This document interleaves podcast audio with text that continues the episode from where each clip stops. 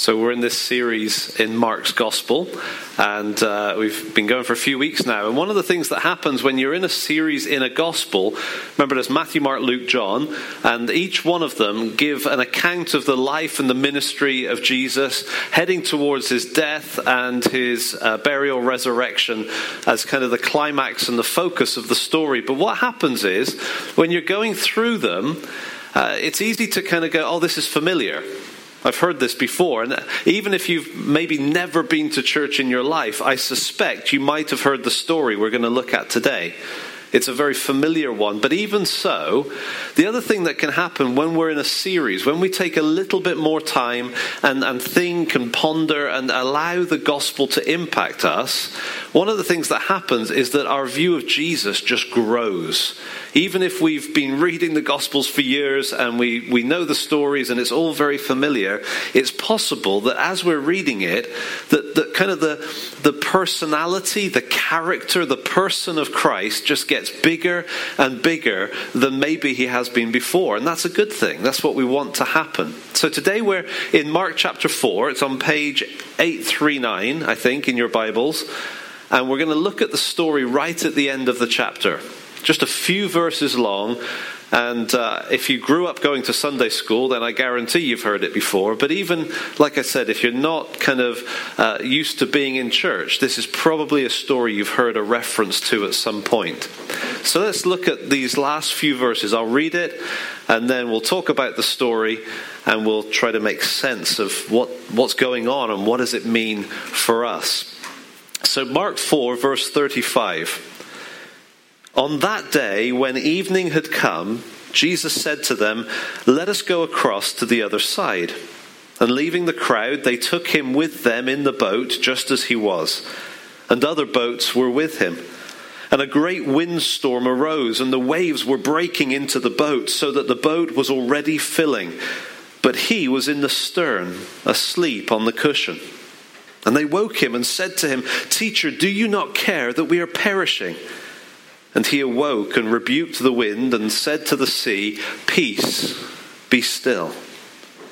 And the wind ceased, and there was a great calm. He said to them, Why are you so afraid? Have you still no faith?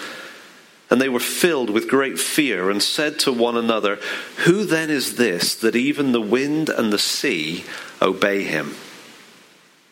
It's a simple story, right? Just a few verses long. It seems fairly straightforward. If you think uh, about it, you just kind of work your way down line by line. You go, yeah, I can, I can track with what's going on there.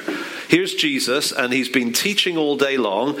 In fact, everything that we've uh, skipped at the start of Mark 4 is Jesus teaching that day. So he's had this big day of teaching, and you get to the end of the day, kind of evening time, and he says to his disciples, let's go across to the other side other side of the Sea of Galilee. The Sea of Galilee is, is not a big sea, it's um, really a lake, but it's, it's about nine miles across and 13 miles top to bottom, so it's substantial enough. And so this group of fishermen and friends with Jesus in the boat head off. Notice we're given a, a detail that there were other boats. That's important because if uh, if you've got expert fishermen sailing their boat, if there were any indications, if there was any hint, if they checked their phones and they knew that there was such a, a, storm coming, there's no way they would take the risk. And you might look at it and think, well, those guys maybe were distracted because they were with Jesus. Maybe they knew they were heading into trouble. But there were other boats. The other boats weren't distracted. The other boats tell us that this was a normal evening on the Sea of Galilee. No indication whatsoever of what was going to happen. And so they headed off uh, across the Sea of Galilee and they were sailing uh, for I don't know how long. Not a huge boat. It, it, was, we don't think, you know, North Sea fishing trawler. It's kind of a small wooden thing a, you could fit 15 uh, or so people in it quite happily, but it's not, you know, a luxury liner. So they're, they're heading across the Sea of Galilee. And the next detail we're told is that this crazy storm came.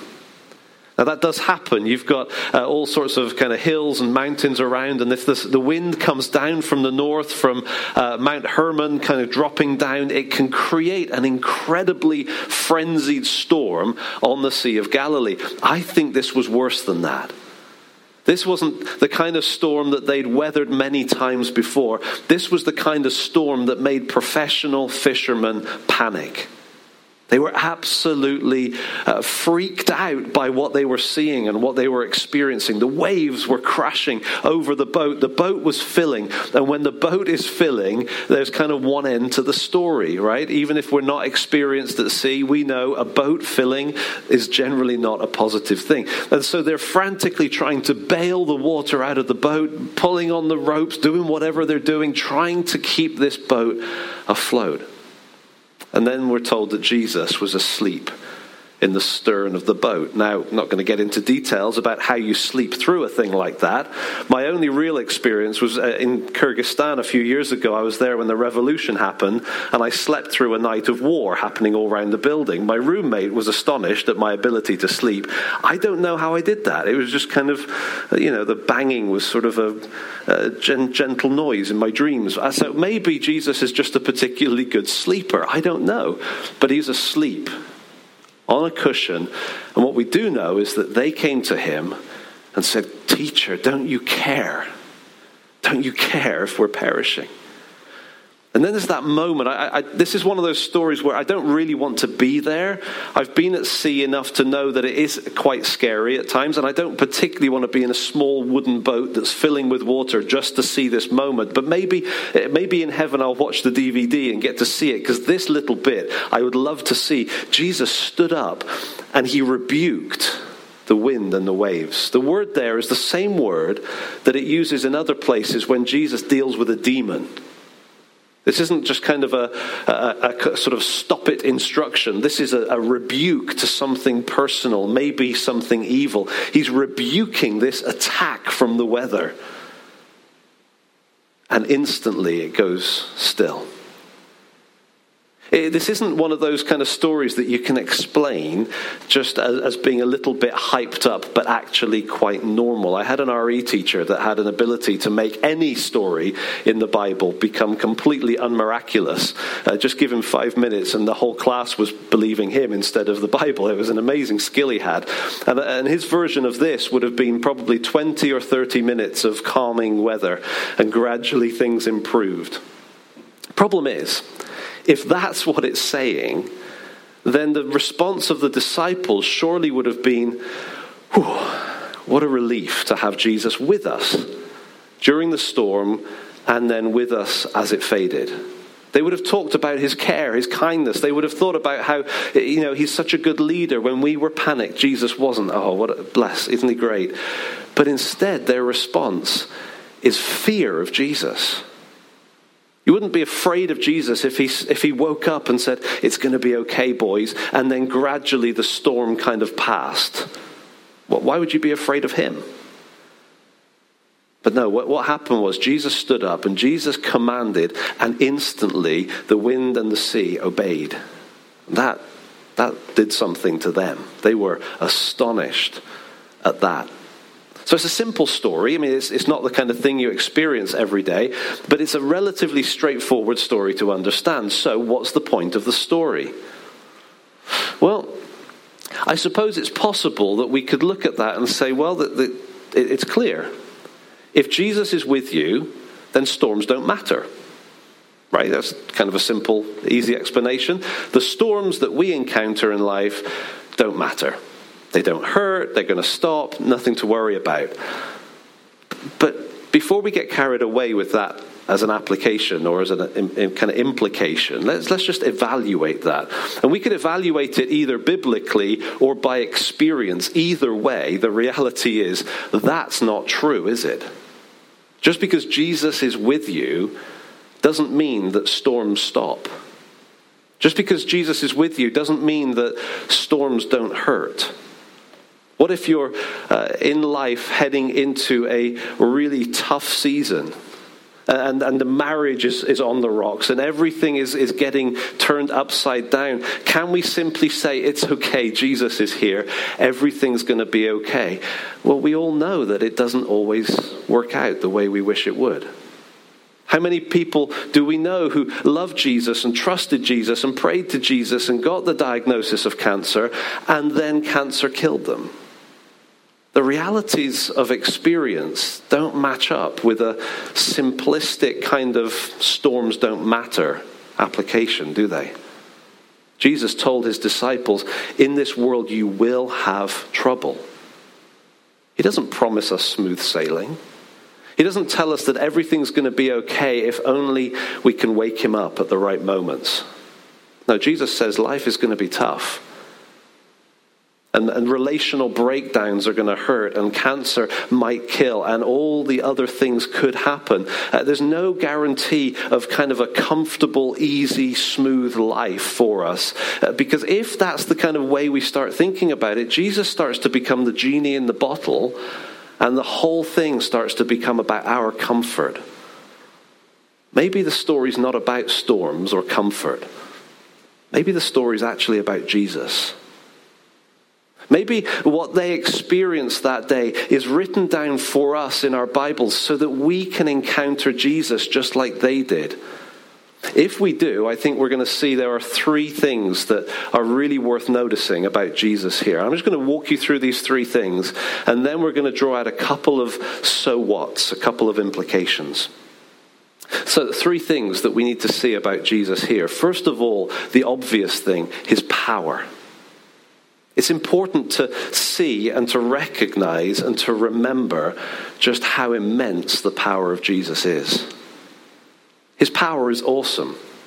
He's able, with a word, to stop the most fierce storm. That is astonishing, and we can sort of treat it as a Sunday school story, and yeah, Jesus has power. But in the midst of life, when things are hitting hard, it's important to remember that He does have the power. I love the, uh, the way one commentator described this, just in terms of when Jesus stood up and rebuked the wind and the waves. That he put it this way He said, The wind and the waves combine in a, let me see if I can get this, in a sublime symphony of solemn silence. In that moment when Jesus spoke to them, it wasn't a gradual declining, it was an instant, a sublime symphony of solemn silence as everything just went glassy flat. And, and the disciples were looking and they were blown away by the power. Jesus wasn't there wrestling with the boat. He wasn't there hanging on to it, you know, hoping that this will soon pass, trying to give them hope. No, when Jesus spoke, the storm stopped. And all through Mark's gospel, we keep seeing that. When Jesus speaks, the demons are dealt with. When Jesus speaks, the disease is gone. When Jesus acts, his authority is instant, it's overpowering, it is absolutely astonishing. And that is the Jesus that we're singing about and we're praying to and we're living with and we're living for. He's the one with awesome power. So, even though there's no guarantee that every storm we sail into is going to become, you know, just smooth and, and, nice and easy, there's no guarantee of comfort in this life. It is still comforting to know that the one who is with us has the power to take care of anything that we might ever face. His power is astonishingly awesome. At the same time, there, there's another side to that. When we think about his power, we also need to recognize his love, or in this case, his protection. Because it's all very well having all the power in the universe, but you've also got to be motivated to use it. Notice their response in this situation. As we look at the story, their response at the end of the story is they were filled with great fear and said, Who is this that even the wind and the sea obey him? But go back up to 38. Their response to the storm is, Teacher, do you not care that we are perishing? That's quite the question, isn't it? As soon as the circumstances start to swirl, their assumption is Jesus doesn't care. Actually, that I do that. Maybe you do it too. When, when everything's smooth sailing, no problem. Jesus is, you know, smiling and I'm smiling and all is well. But when something goes wrong, He obviously doesn't care. How quick we are to, to blame his character. And maybe some of us go, well, he does care, but he doesn't have the power. But others, others of us say, well, he, he clearly has the power, but he doesn't care. These disciples needed to learn that he had the power and he did care. He was willing and ready and able to protect. And so there's the power of Jesus and there's the loving protection of Jesus. But there's one more thing, and this to me is really important because this kind of opens up this story even more. And that is that in this event, the disciples are learning something much bigger than just what happens when you're in a storm. The start of the passage says, On that day, verse 35. Which day? Well, that day, that, that day when Jesus had been teaching them. And so, if we were to read the whole of chapter 4, which we won't, we would see that Jesus has been teaching a whole load of stories, parables, four of them, in fact. He, he, teaches them about the, the sower. Maybe you remember it. It's one of his famous ones where the, the sower sows, and the, the, depending where the seed lands, it kind of responds in different ways. And, and I suppose there's a message in there that, you know, it's going to be discouraging. There's going to be quite a number of people that hear the message but no response or a shallow response. But for those who do respond, those who do uh, kind of come to life spiritually, it's going to be fruitful, it's going to be impressive. After that, he warns them be careful how you hear. Don't take my teaching lightly. Don't, don't just sit there and go, yeah, whatever. Because it, it says in, in this chapter, in this section, it, depending on how you hear, will affect how you live. It's going to affect what happens to you. If, if you hear my teaching, but you don't hear it well, even what you have will be taken away.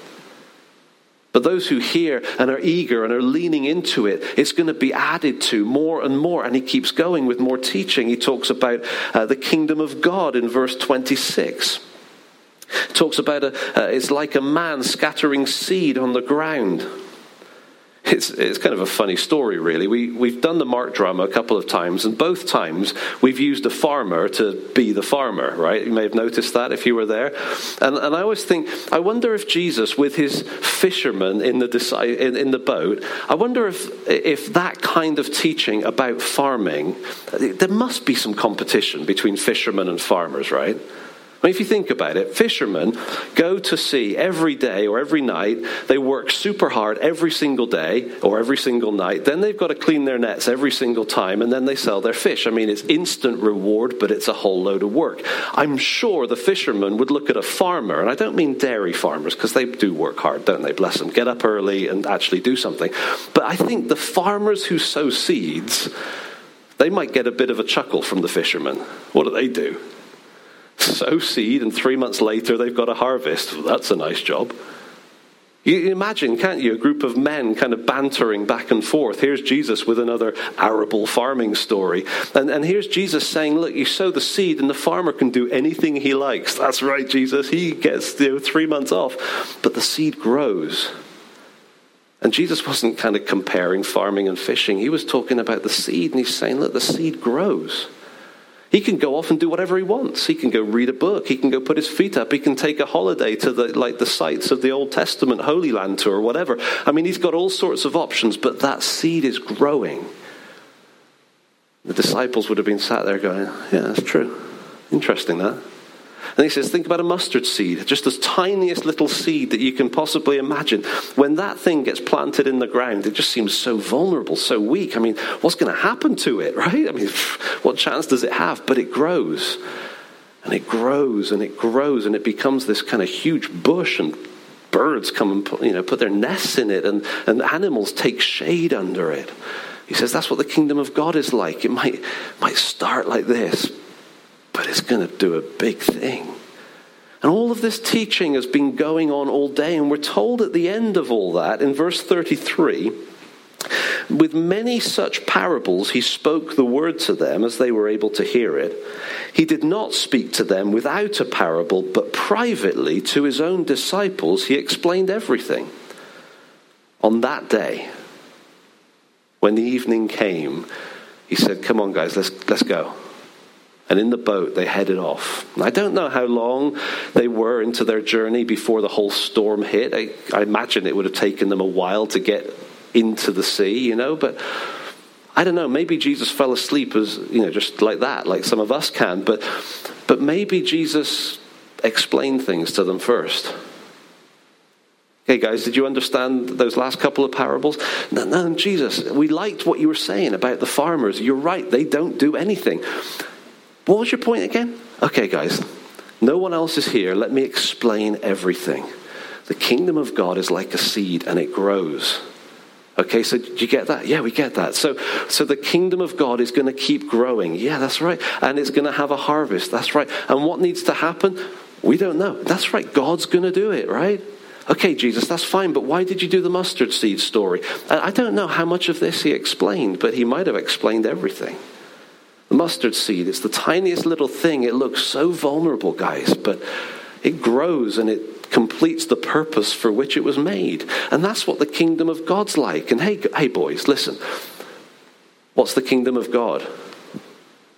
I suppose that's us, Jesus. That's right. Well done, John. Okay. And they could have had this whole conversation about how the kingdom of God is like this little seed that seems so vulnerable, but it's going to grow and it's going to accomplish its purpose. Anyway, it's been, been a long day, lads. Do you mind if I just close my eyes? And Jesus goes to sleep, and the storm comes, and they forget everything. Because the little seed, the little boat, the little kingdom of God that is wrapped up in that little bit of wood that's floating on the sea suddenly feels incredibly vulnerable, and they're all convinced we're going down, it's all over, it's finished. But that's what Jesus had been teaching them all day was that God's plan is going to be worked out. And I think that's really important because otherwise we can start to think that any storm is going to be resolved by Jesus' power and protection. But actually, what the story is really about is God's plan. And once we start to see that God's plan for the kingdom of God to grow and develop and establish, once we see that, then we can start to see the implications of this story. Let me give you just two. Two ways in which the, the power and the protection and the plan of Jesus can stir a response in us. First of all, it may stir a response of encouragement. Let me explain what I mean. We're not in a boat and we're not in a storm, but we are part of the plan of God. And just like those uh, fishermen and tax collector and zealot and all the crowd, just like they, uh, the crowd of disciples, just like they were with Jesus, and at that point they were incredibly vulnerable. And at that moment, fear gripped them, and they thought, they were convinced, we're going down. In the same way, fear can sometimes grip us, can't it? It's a different storm. We don't tend to think weather is going to wipe out the church. But sometimes we can look in one direction and we see technological advance. And there's just all this technological stuff happening, just the rate of change. Smartphones are over 10 years old now, can you believe it? And it's just this incredible kind of frenzy of social media and fake news, and everything's different than it was just a decade ago. And sometimes we can look at that and we can think, oh my goodness, this, this is actually quite an intimidating reality to live in. And then you turn the other direction and you see what's on the, the media, what's on, uh, the, you know, on the TV and on the internet, all the kind of political correctness. It's gone mad, hasn't it? Things that 10, 20, 30 years ago, society in general would have frowned about and been a little bit concerned and just kind of, you know, kept it a little bit under control. Now that stuff isn't just allowed, it's promoted. In fact, it's expected. And if you stand up and say, I don't believe that's right, you're treated like you're the threat to society our society really does feel like it's gone mad and that just kind of ties together with technology with you know like if one person down the road has an opinion they can get that opinion to go viral if they can you know present it in the right way. No no control on that anymore. And so you've got political correctness and you've got fake news and you've got all of that stuff just swirling and growing. And it, it, sometimes it's a bit overwhelming isn't it and then you look over your shoulder and you start looking at the ideologies of our society. Think about religions. Religions that are on the march, one in particular, Islam. And we can look at that and we can look at the numbers and we can look at the advance of Islam. And in some ways, it feels like an army that is just marching and taking over Europe, doesn't it? I mean, look at the numbers in Germany and Denmark and France. And you just think, my goodness. And, and it just, as much as the media keep telling us that it's all peaceful, peaceful, we, with our own eyes, we can see that it isn't all peaceful, peaceful. There's a march that's going, and we can look at that and we can feel the kind of ground shaking at times and think, well, we don't stand a chance. And then there's other ideologies and spiritualities and different kind of ways of thinking about things. And, uh, and it's not just the organized religion, it's the disorganized things, the kind of unorganized things, the, the spiritualities that are being promoted and the evil that's being celebrated. And we're looking one way at political correctness, then we look at this religion, then we look at social media, then we look at, uh, at other ideas, and it, it can feel like an incredible storm. And all it takes is Richard Dawkins to write a book, and the BBC goes wild, and he gets all the airtime imaginable. And, and it seems like everywhere you turn, everything's against the church.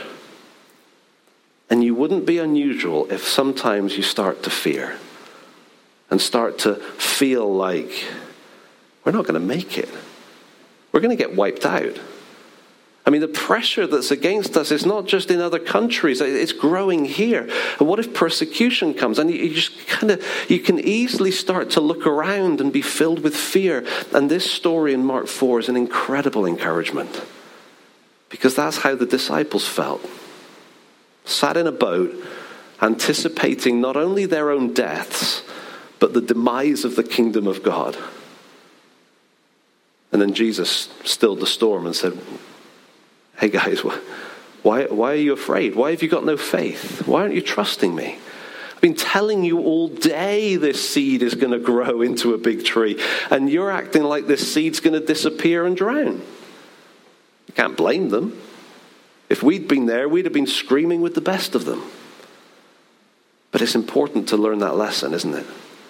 And to get the encouragement that your life may go through some incredibly tough seasons, but the church, the body of Christ, the plan of God being worked out in this world, despite all the opposition and all the oppression and all the forces of evil that are coming against it, the church, the plan of God, is not going down. We know the end of the story. We know we're on the winning side. We know that what Jesus has begun, Jesus will finish. So, when you're watching the news, when you're reading the newspaper, when you're uh, getting into a bit of a swirl in, in social media, when Brexit is creating panic in your heart, or whatever it might be, switch off is a definite option. Or just remember that Jesus said, Why are you afraid? He can calm the storm. He can build his church. He can complete his plan. He can finish the story. He's got all the authority there is which means we don't need to be afraid. So there's encouragement here. That's one response. And if you go away from this story saying, you know what, actually, I hadn't even realized how scared I was until Peter got going then. But, but then I realized, and, and now I'm encouraged to, to recognize no, we know the end of the story. That's right. Let's keep on going. Let's keep standing for Jesus. Let's keep, uh, you know, let's keep speaking for him. Let's, let's keep pressuring the, the MP. Let's keep doing whatever it is we're supposed to do in this time to try to make a difference, to preach the love of God and the wonder of who Jesus is, because it's worth it no matter how many people may stand against us. No matter what the cost, it's worth it.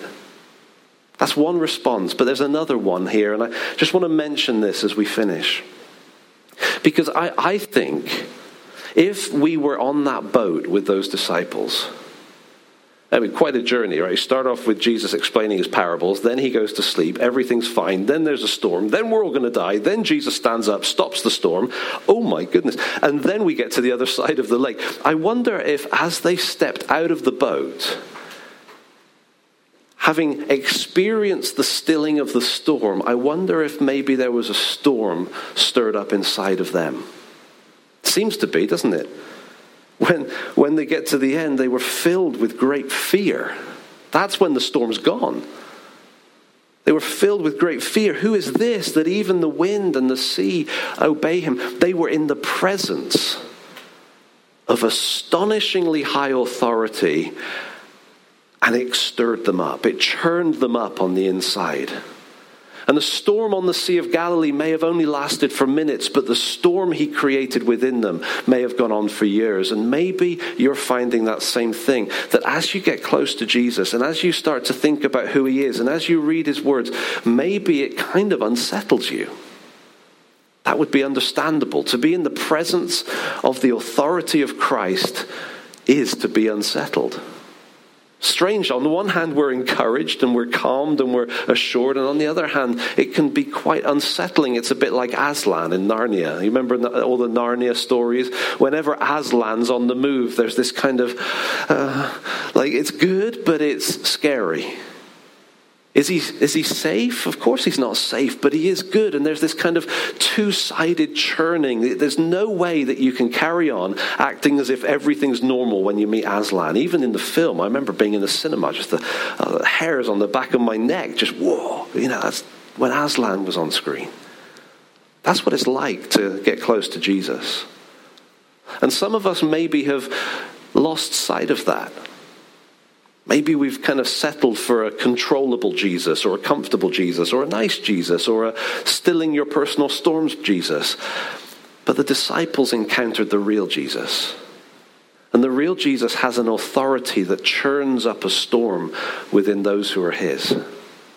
Let me explain it this way if I can. We don't like authority, right? Just a general human observation. Humans don't like authority. There's something in us that kind of goes, don't you tell me what to do. Right? There's, there's something in us that kind of doesn't enjoy it when someone's in charge of us. You know, it's so easy to gripe about the boss or the police or the spouse. You choose which way that goes. There's, there's all sorts of ways in which we don't like the teacher and we don't like this and we don't like that. And let's not even mention the prime minister. And there's all sorts of authorities that we don't like. That's a normal human response. Do we like having somebody over us? Do we like having somebody that we're accountable to, somebody that can tell us or tell a storm what to do? Of course, we don't like that. So, what do we do with that? Do we like Jesus' authority? No. What if he wants me to change? What if he wants to change me? What if he wants to do something with my life that I don't want to do? Okay, well, Put it the other way around. Do you want to live life without his authority? Well, no, because that's terrifying. To be without Jesus is mean, it means like to have no life, no hope, no future. I mean, that's terrifying. Okay, so you've got two options either that this kind of scary reality where Jesus is in charge, or the scary reality where Jesus isn't in charge. Either way, it's not comfortable, is it? And in our flesh, we just kind of want comfort. We just want things to go uh, in a way that we can go, yeah, yeah, yeah, it's okay, I've got it, I'm in control. No, no, Jesus has got it, and He's in control. And He has authority, and that should feel unsettling for us. But what if, what if Jesus' authority is kind of played out in your life and he wants you to do something different than what you're doing? What if you read the Bible and you start to kind of get this sense that God is, is directing your path to do something you just don't want to do? Maybe a, a different career path than you expected. What if you have got it all laid out? I had it all laid out business, uh, school, and then, you know, bank manager and uh, wife and children and Labrador. I had my whole life laid out. And then God kind of messed with that. And it's kind of scary. What if God's got a different plan for your life than you have for yourself? What if Jesus has a different plan for your relational life than you have for yourself? What if you're convinced that the right thing is to get married, but what if he wants you to stay single? Or what if you're in a relationship and Jesus wants you to not be in that relationship because it's not right, it's not healthy, it's not good, and you're not married? So, you know, what if? Or what if Jesus wants you to stay in a situation that's difficult? You're in a marriage and you kind of regret it and you kind of wish that, you know, you could take any exit. And God's word says, no, you stay where you are. And you don't want that. What if you're heading into your older years, whatever stage that happens? Let's call it the 40s. All right, so let's say you're, you're heading into your older years. And what if Jesus has a plan for your older years that isn't kind of what you anticipate? And you've done all the live for Jesus stuff in your 20s and in your 30s, and now in your 40s plus, you kind of feel like, well, I want to do things my way. And what if He's got a plan for your life? That's uncomfortable, isn't it? It's uncomfortable to think of Jesus being the authority.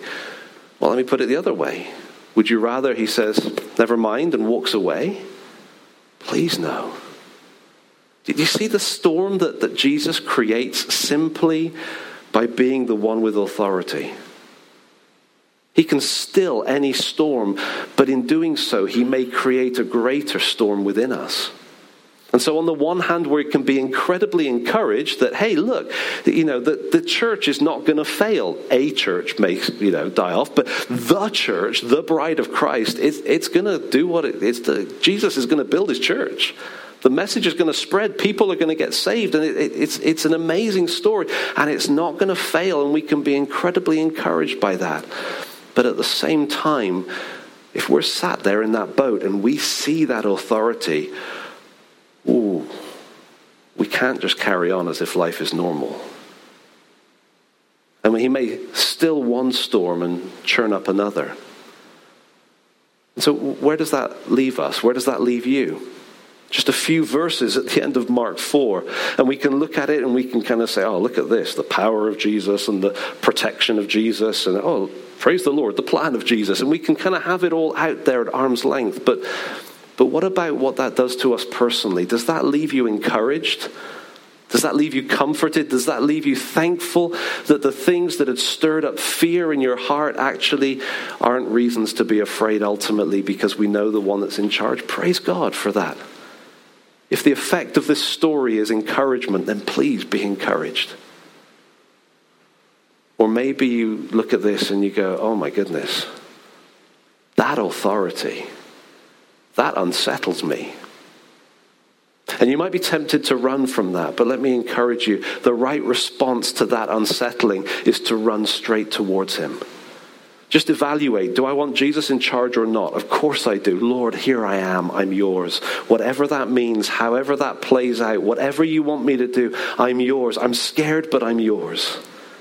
That's a good response. So let me pray for us as we finish. We've not been in that boat. We've not experienced that authority in that way. But let's pray that we experience it appropriately in our lives, in our circumstances, in the situations that we face.